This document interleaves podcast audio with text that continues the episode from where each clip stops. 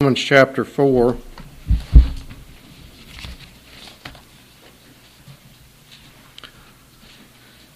And we'll read 12 verses today, first 12 verses of Romans 4. What then shall we say that Abraham, our forefather according to the flesh, is found? For if Abraham was justified by works, he has something to boast about, but not before God. For what does the Scripture say? And Abraham believed God, and it was reckoned to him as righteousness. Now to the one who works, his wage is not reckoned as grace, but as what is due. But to the one who does not work, but believes in him who justifies the ungodly, his faith is reckoned as righteousness. Just as David also speaks of the blessing upon the man to whom God reckons righteousness apart from works. Blessed are those whose lawless deeds have been forgiven, and whose sins have been covered. Blessed is the man whose sin the Lord will not take into account. Is this blessing then upon the circumcised, or upon the uncircumcised also? For we say faith was reckoned to Abraham as righteousness. How then was it reckoned, while he was circumcised or uncircumcised? Not while circumcised, but while uncircumcised.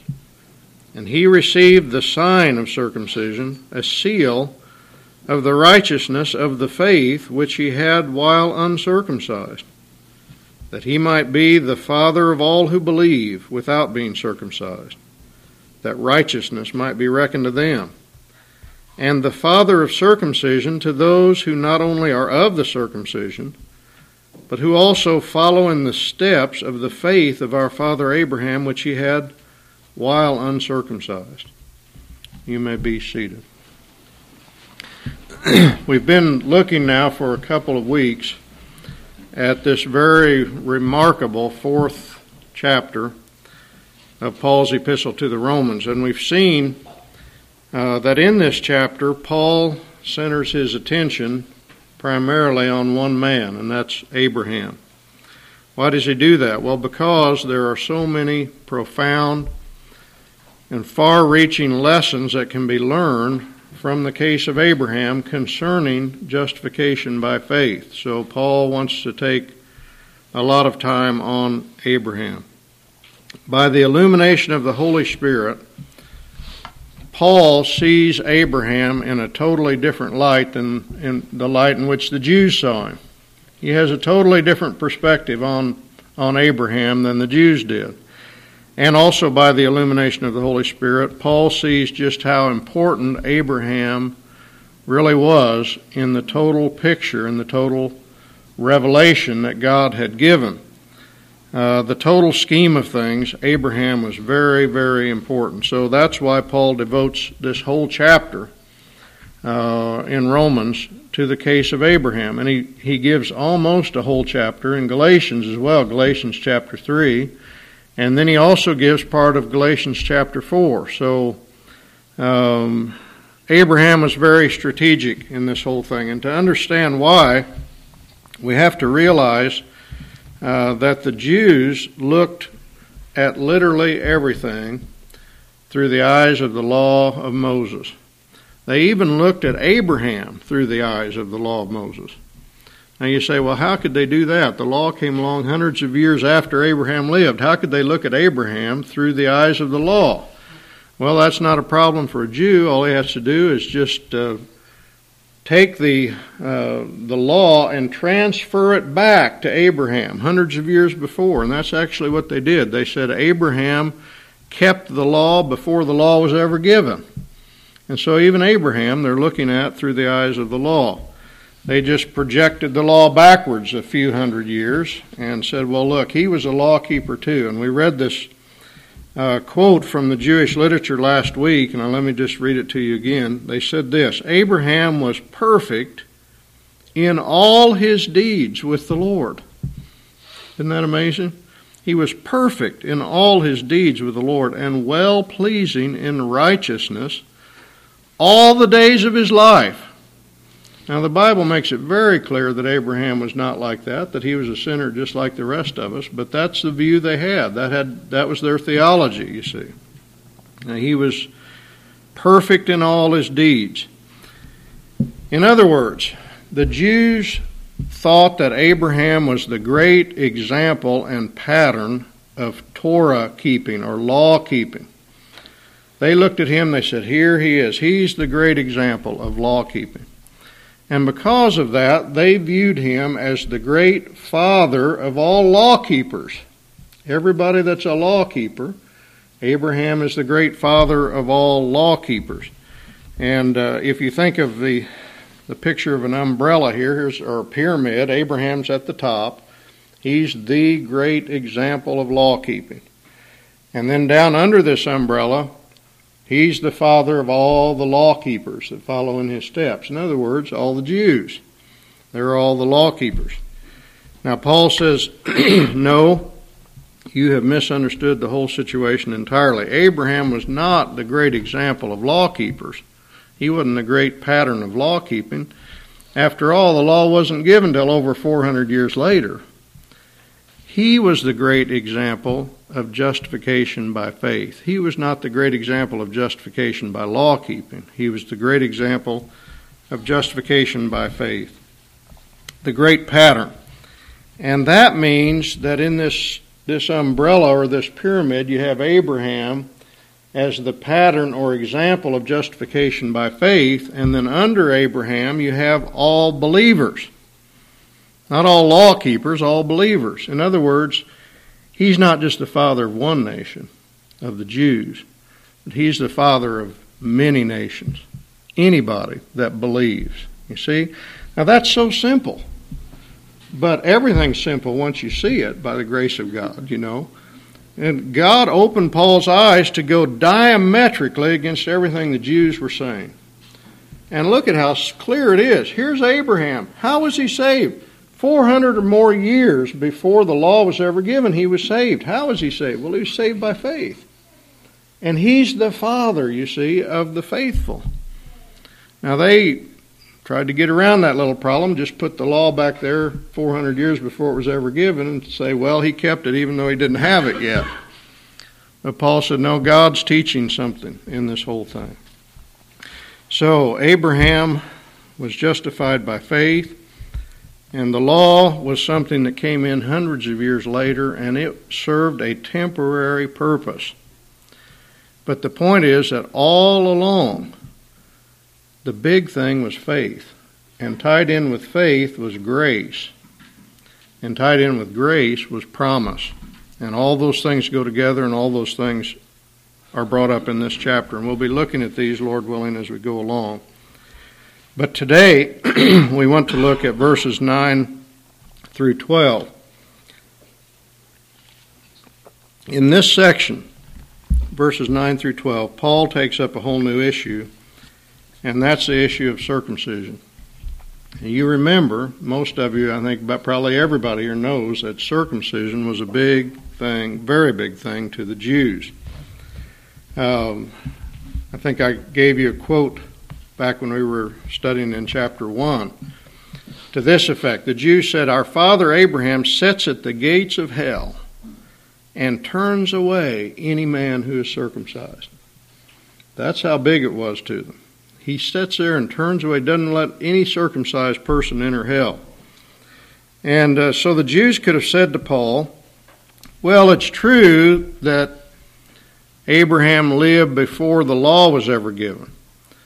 But it's not true that he lived before circumcision. Circumcision was given to our father Abraham. Now that's the big thing, circumcision.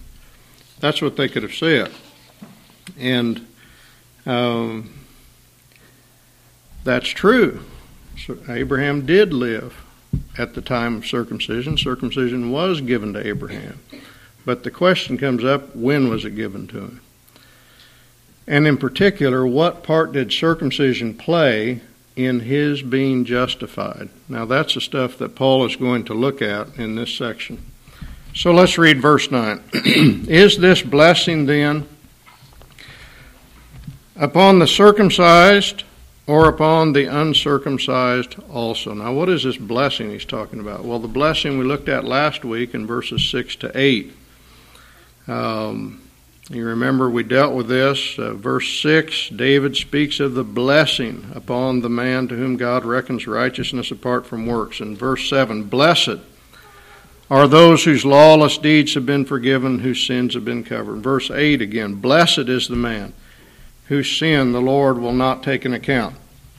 Justification is much more than just being pardoned. It's much more than just being forgiven. Justification, to be justified, is to enter into a state of blessedness. It's the very opposite of the curse. Now, condemnation involves a state of cursedness. This is something. You remember Paul says, and quotes from the law, cursed is every man who continues not in all the things that are written in the book of the law to do them. So every person that is in any way falling short of perfectly keeping the law is under a curse. Any man that is condemned is under a curse. And so here's condemnation, and along with it a curse. Here's the opposite of condemnation, justification, and along with it the blessing. And so there's two possible states, and whenever you're justified, you move out from being under the curse and you move into a state of blessedness. Now, what a thing this is, to be in a state of blessedness, to know that no matter what happens to you, the worst possible things imaginable that can happen to you. And I don't know what that would be. I know when I read that book on Johnny Erickson's life, where here she is, a young girl, dives into the water, breaks her neck, and becomes a quadriplegic just like that. And after reading that book, the big thing I came away with was nothing can touch a Christian.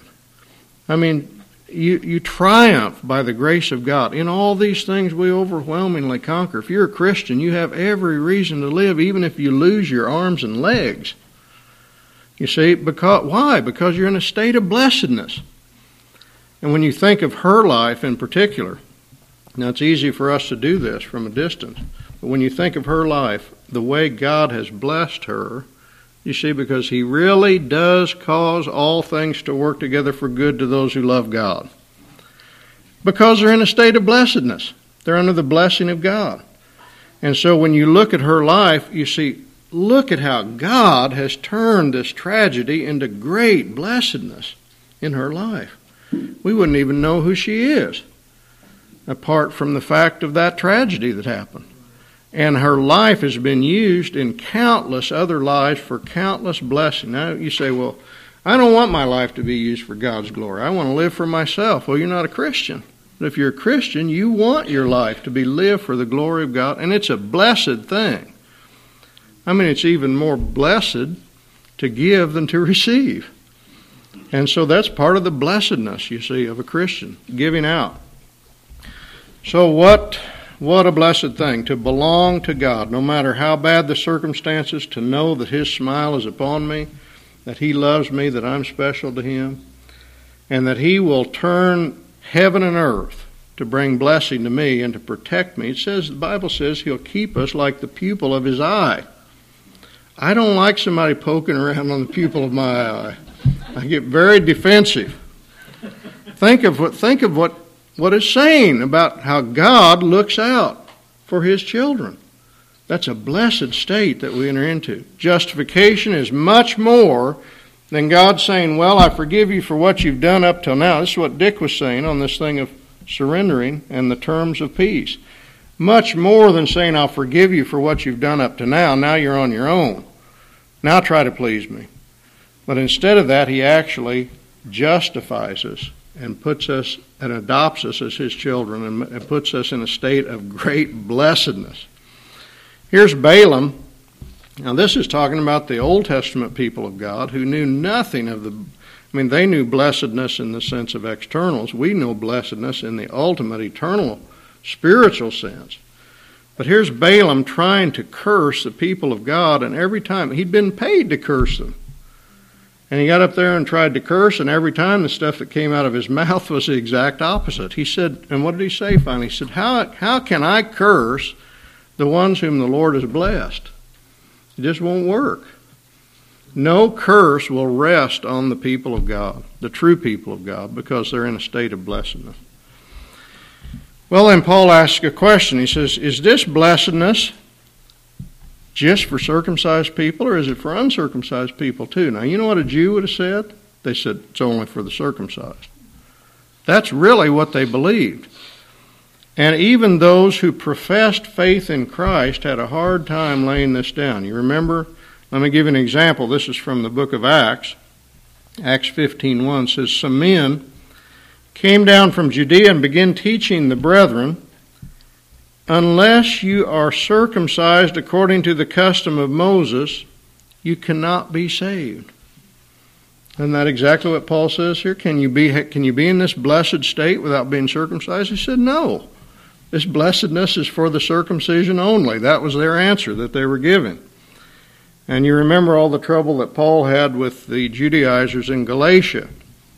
They were trying to get people to be circumcised. And he says, I testify to you, if you get circumcised, you're under obligation to keep the whole law. And you've moved out of the realm of grace and back into the realm of law. Galatians 6:12 and 13, he says, those who desire to make a good showing in the flesh try to compel you to be circumcised, simply that they may not be persecuted for the cross of Christ. For those who are circumcised do not even keep the law themselves, but they desire to have you circumcised, that they may boast in your flesh. So this was not an idle question for a Jew. And again, we just cannot imagine how big this thing was and how deeply ingrained it was.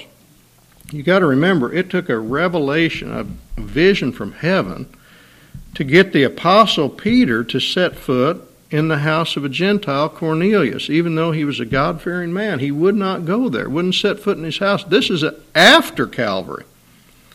And he has a revelation to go there to visit Cornelius. So this was a big thing. Well, back to verse 9. Is this blessing then upon the circumcised, or upon the uncircumcised also? For we say, faith was reckoned to Abraham as righteousness. Now here Paul again quotes this extremely important verse from Genesis 15, verse 6. He's already quoted it back in verse 3, and he's going to actually quote it again down at the end of the chapter, down in verse 22. So three times in one chapter he quotes this verse. It was an extremely important verse to the Apostle Paul, and should be to all of us. Why was it so important?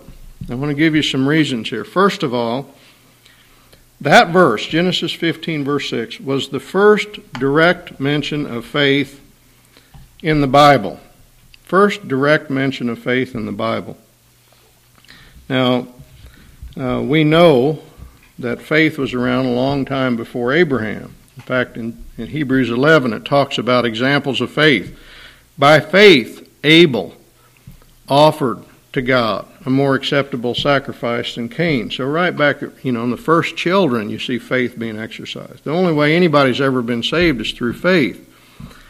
And so we know that faith was there, but this is the first direct mention of faith in the Bible. Now, why would God do that?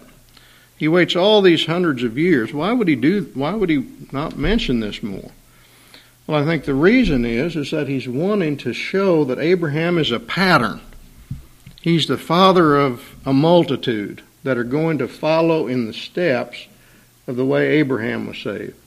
So this verse is important because it's the first mention of faith in the Bible. Secondly, faith is mentioned in this verse. Now, do you all have it in your mind? Genesis 15? Maybe we ought to turn to it so you'll have it right there.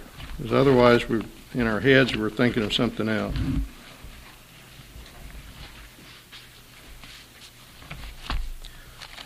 Genesis 15.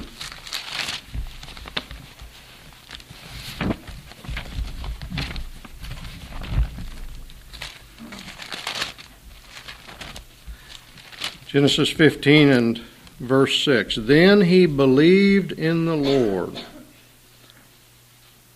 Faith is founded in the Word of God. We're going to talk about that. Then he believed in the Lord, and he reckoned it to him as righteousness. So this is the first mention of faith in the Bible.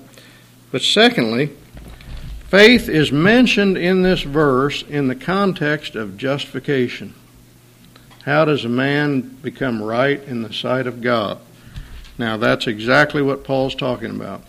Justification by faith. And that's what this verse has to do with. Thirdly, in this verse, justification is tied in with imputation. How big is this? Reckoning. Remember last week we looked at this word impute. To count or to reckon or to impute. All the same word. And right here in this verse, which talks about faith and talks about justification, right in that verse, justification is tied in with imputation. And back in Romans 4, you remember Paul says, righteousness, where is it? Verse 6, God imputes or reckons righteousness to the man who believes. He reckons or imputes righteousness in justification. So, when you become a Christian, when you're justified in the sight of God, the way that happens is God imputes or lays to your account some righteousness in the eyes of His law that you haven't earned yourself. Christ has earned it. And that's imputed or put on your account, and you're treated as if you had earned it. Merit in the eyes of God's law. And what else does he say in Romans 4? In verse 8, he says, blessed is the man whose sin the Lord will not take into account or literally impute.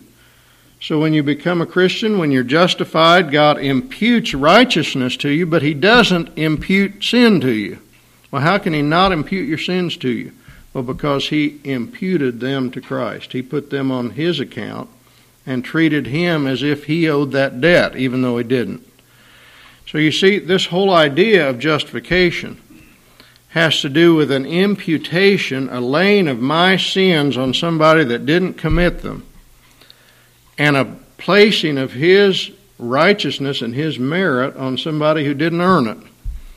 And so think of how important, now this is not chance that God worded it this way, you see. Think of this. When God's writing the Bible, He waits clear until the time of Abraham to specifically mention faith, and when He does it, it's in the context of justification. And when He does talk about faith and justification through faith, He does it in the context of imputation. You see how much stuff is involved in this one verse. It's an amazing thing. But fourthly, this verse has to do with Abraham. We've talked about that a little bit. The father of the whole Jewish nation. So what example could be better for Paul to bring up than the case of Abraham?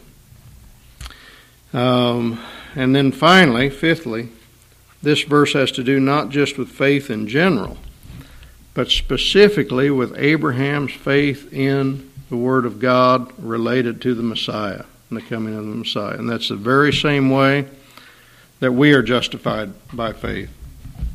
That's what saving faith is. Well, actually, back to Romans 4. Actually, there's even more than this, but these are enough right now to show how strategic this verse is, how important it is. Faith was reckoned to Abraham as righteousness. Okay, verse 10. How then was it reckoned? While he was circumcised or uncircumcised? In other words, Paul asks another question. And the question is, when was Abraham justified by faith? When was faith reckoned him for righteousness? Was it before he was circumcised or after he was circumcised? And then he gives the answer. Verse 10, not while circumcised, but while uncircumcised. Now, question. How does he come up with that? What's the proof of that?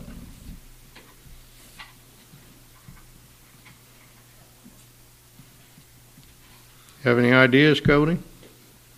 What's the proof? What? I mean, you don't just say. You know, he says, Abraham was justified by faith. His faith was reckoned as righteousness. How was it reckoned? When he was circumcised or when he was uncircumcised? Well, he says when he was uncircumcised. Who's to say that? Anybody? Hadn't received circumcision yet. All right. Brandon says he hadn't received circumcision yet. Well, how do you know that? Well, you got to go back and read the Old Testament. That's the only way you can figure it out. But let's turn back there. Keep your place again in Romans 4. If you go back to Genesis 15...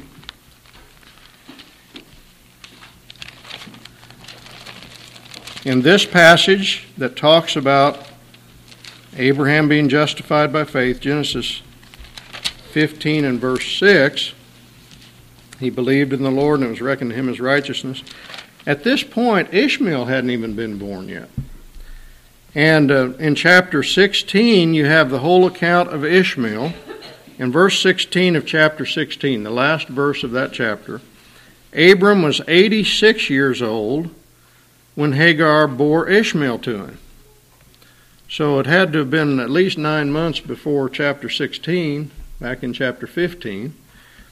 But anyway, he was 86 at this point. Then verse 1 of chapter 17. Now when Abraham was 99 years old, the Lord appeared to Abram and said to him, and it goes on. And you go down through here, and you get down to verse 24. Now Abraham was 99 years old when he was circumcised in the flesh of his foreskin. Abraham was circumcised when he was 99. So the events of chapter 15 had to be at least 14 years before he was circumcised. He had to be justified at least 14 years before he was circumcised. Now, 14 years is a long time. You've got to realize that to a Jew, an uncircumcised man, look at Goliath, for example. David says, how long are you going to put up with this uncircumcised Philistine? Uncircumcised people were despised. Now, here's Abraham walking around as an uncircumcised man for 14 years at least, with the blessedness of God resting upon him, justified completely. It's not just like a day or two. We're talking a long time. And the fact is, when you read in Acts and also in Hebrews, in the New Testament, it seems clear that he was actually justified a long time before that. It says in the book of Acts, in Acts chapter 7, the God of glory appeared to our father Abraham when he was still in Mesopotamia. That's when God first appeared to him.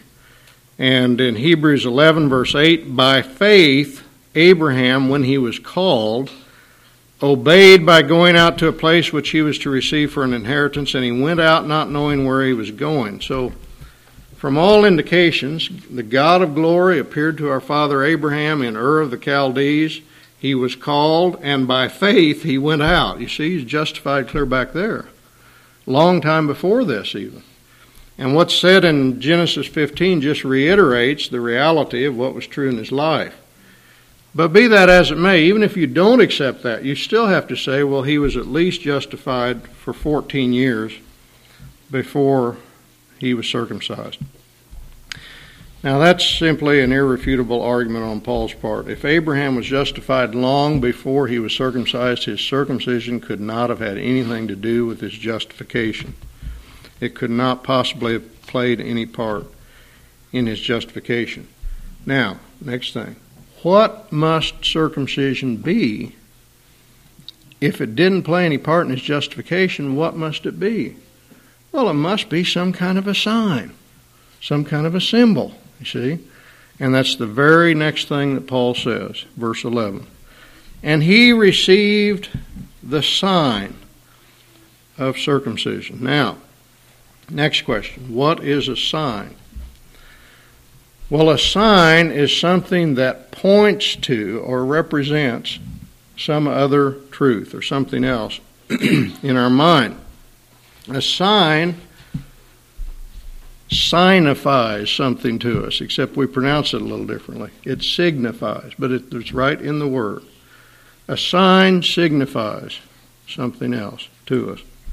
And God specifically tells us in the Bible that a lot of these actions that he had people to do were intended as signs. They were intended to signify something. Let me give you some examples.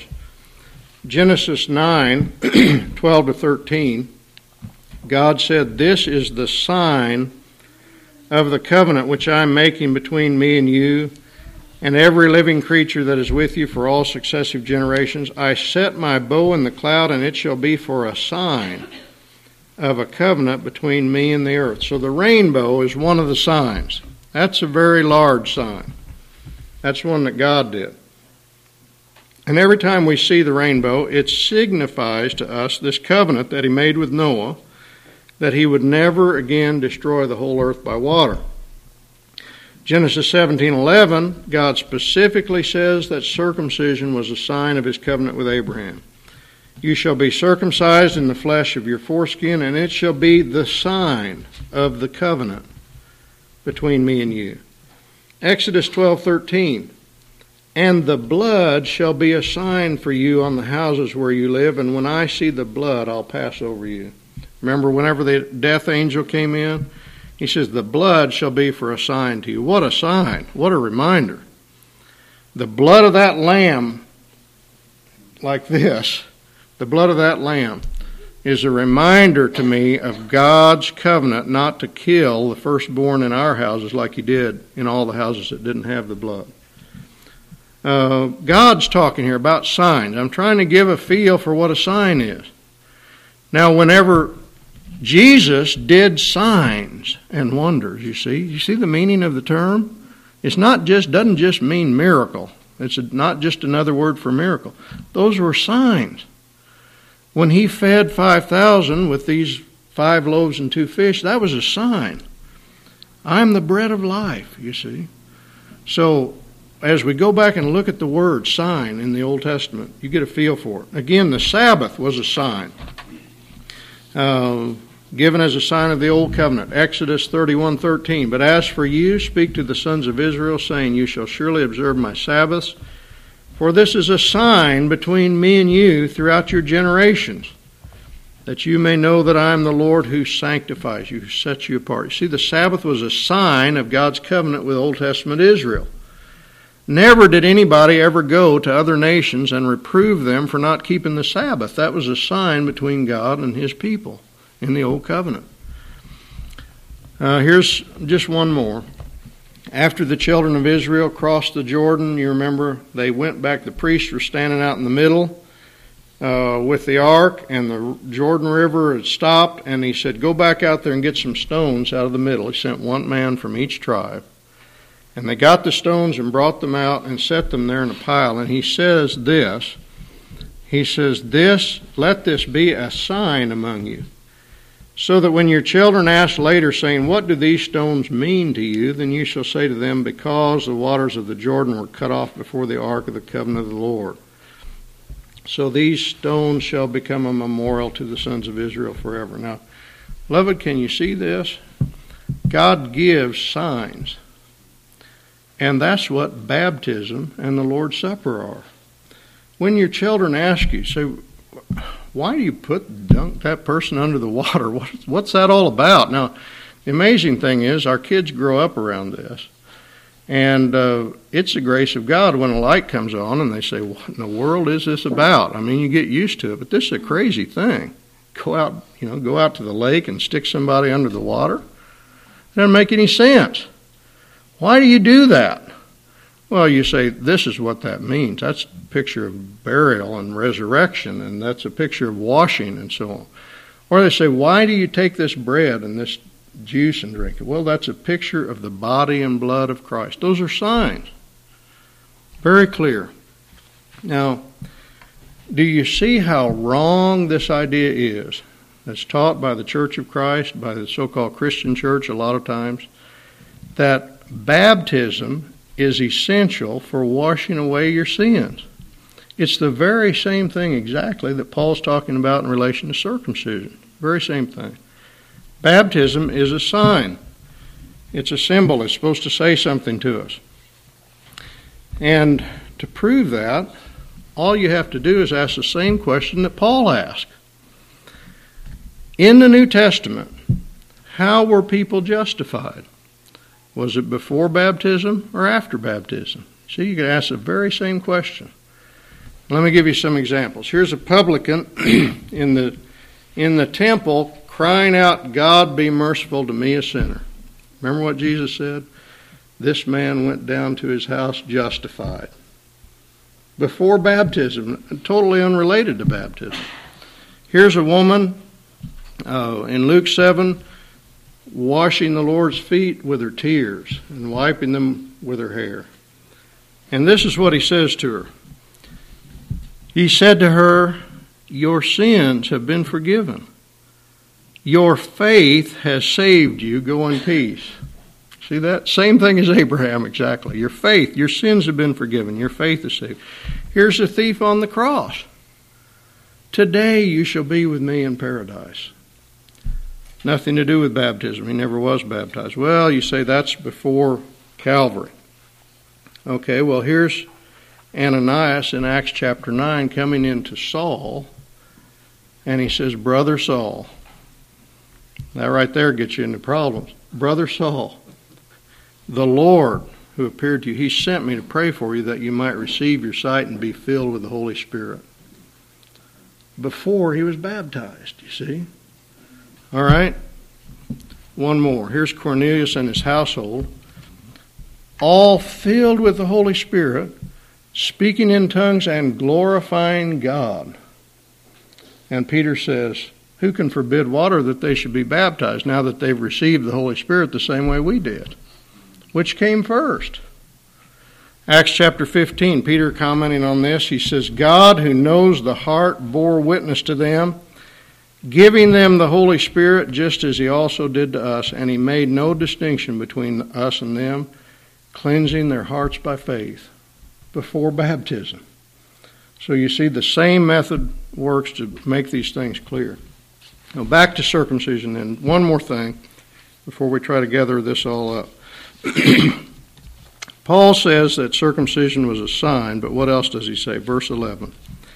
He received the sign of circumcision, a seal of the righteousness of the faith which he had while uncircumcised.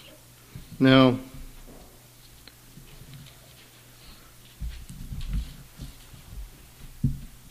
it was a sign of circumcision. The question is, what did it signify?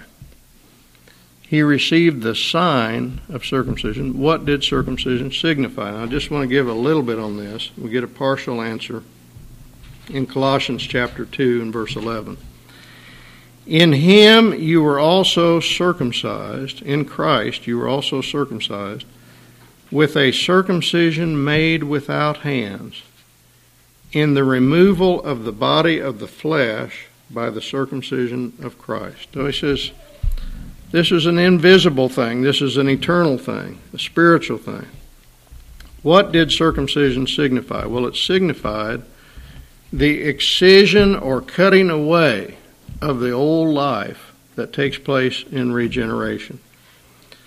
Christians are no longer in the flesh, but they're in the spirit. So what was happening every time those Jewish babies were circumcised, there was a sign being given of something painful happening and a cutting away of the flesh. And Paul says in Colossians 2, he says, that's what's happened to you, spiritually speaking, in the removal of the body of the flesh by the circumcision of Christ. What happens when you become a Christian, there is a break made with the old life, and you are severed and cut off from it, and it's cut away from you, and you are no longer in that realm anymore.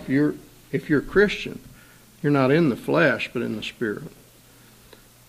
The source of your life is no longer the flesh. The source of your life is the Holy Spirit, and that's the realm that you live in.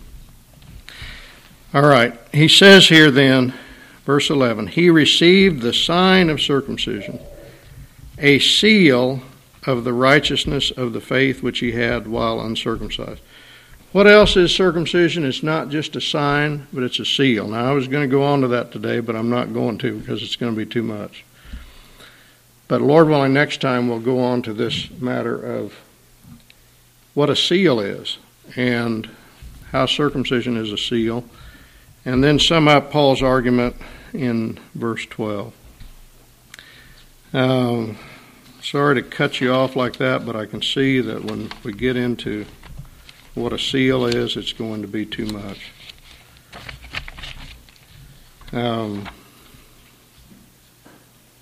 Anything to share? Any questions here? Maybe we can do that.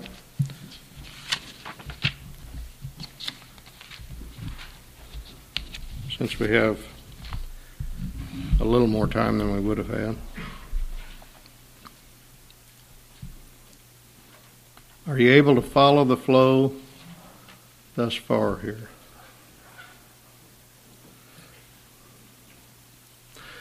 Well, Lord willing, next time we'll take up this matter of the seal. And you need to be thinking about what a seal is in the Bible terms. To seal something, it's not talking about licking an envelope and closing it up. The seal in the Bible was something very specific. You have cases where kings put their seal on a letter and that kind of thing. So, Lord willing, we'll look at that next time. Well, let's pray.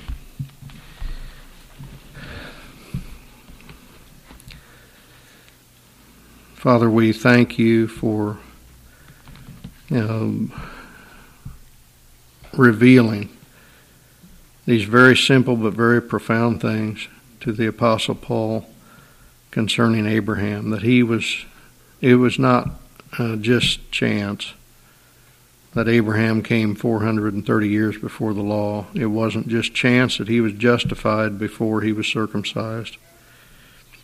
It wasn't chance that the first mention of faith had to do with justification and imputation and had to do with the promise of the coming Messiah. Lord, we thank you for these amazing things that you did in ordering all this, and not only for the sake of what happened then, but very applicable in our day when we think in terms of the basic way of salvation, that it is not through anything that man does, but it's through what Christ has done. And we pray that you'd make these things clear. We thank you for the fact that what Dick shared, that when we surrender, we have the most gracious terms of peace imaginable. And that we actually enter in not just to a state of being brought back to the 0 point, but we enter into a state of blessedness and adoption as sons. Thank you for all these things. Help us to understand this epistle of Paul to the Romans. And we pray these things in Jesus' name. Amen. Amen. Well, let's be dismissed and we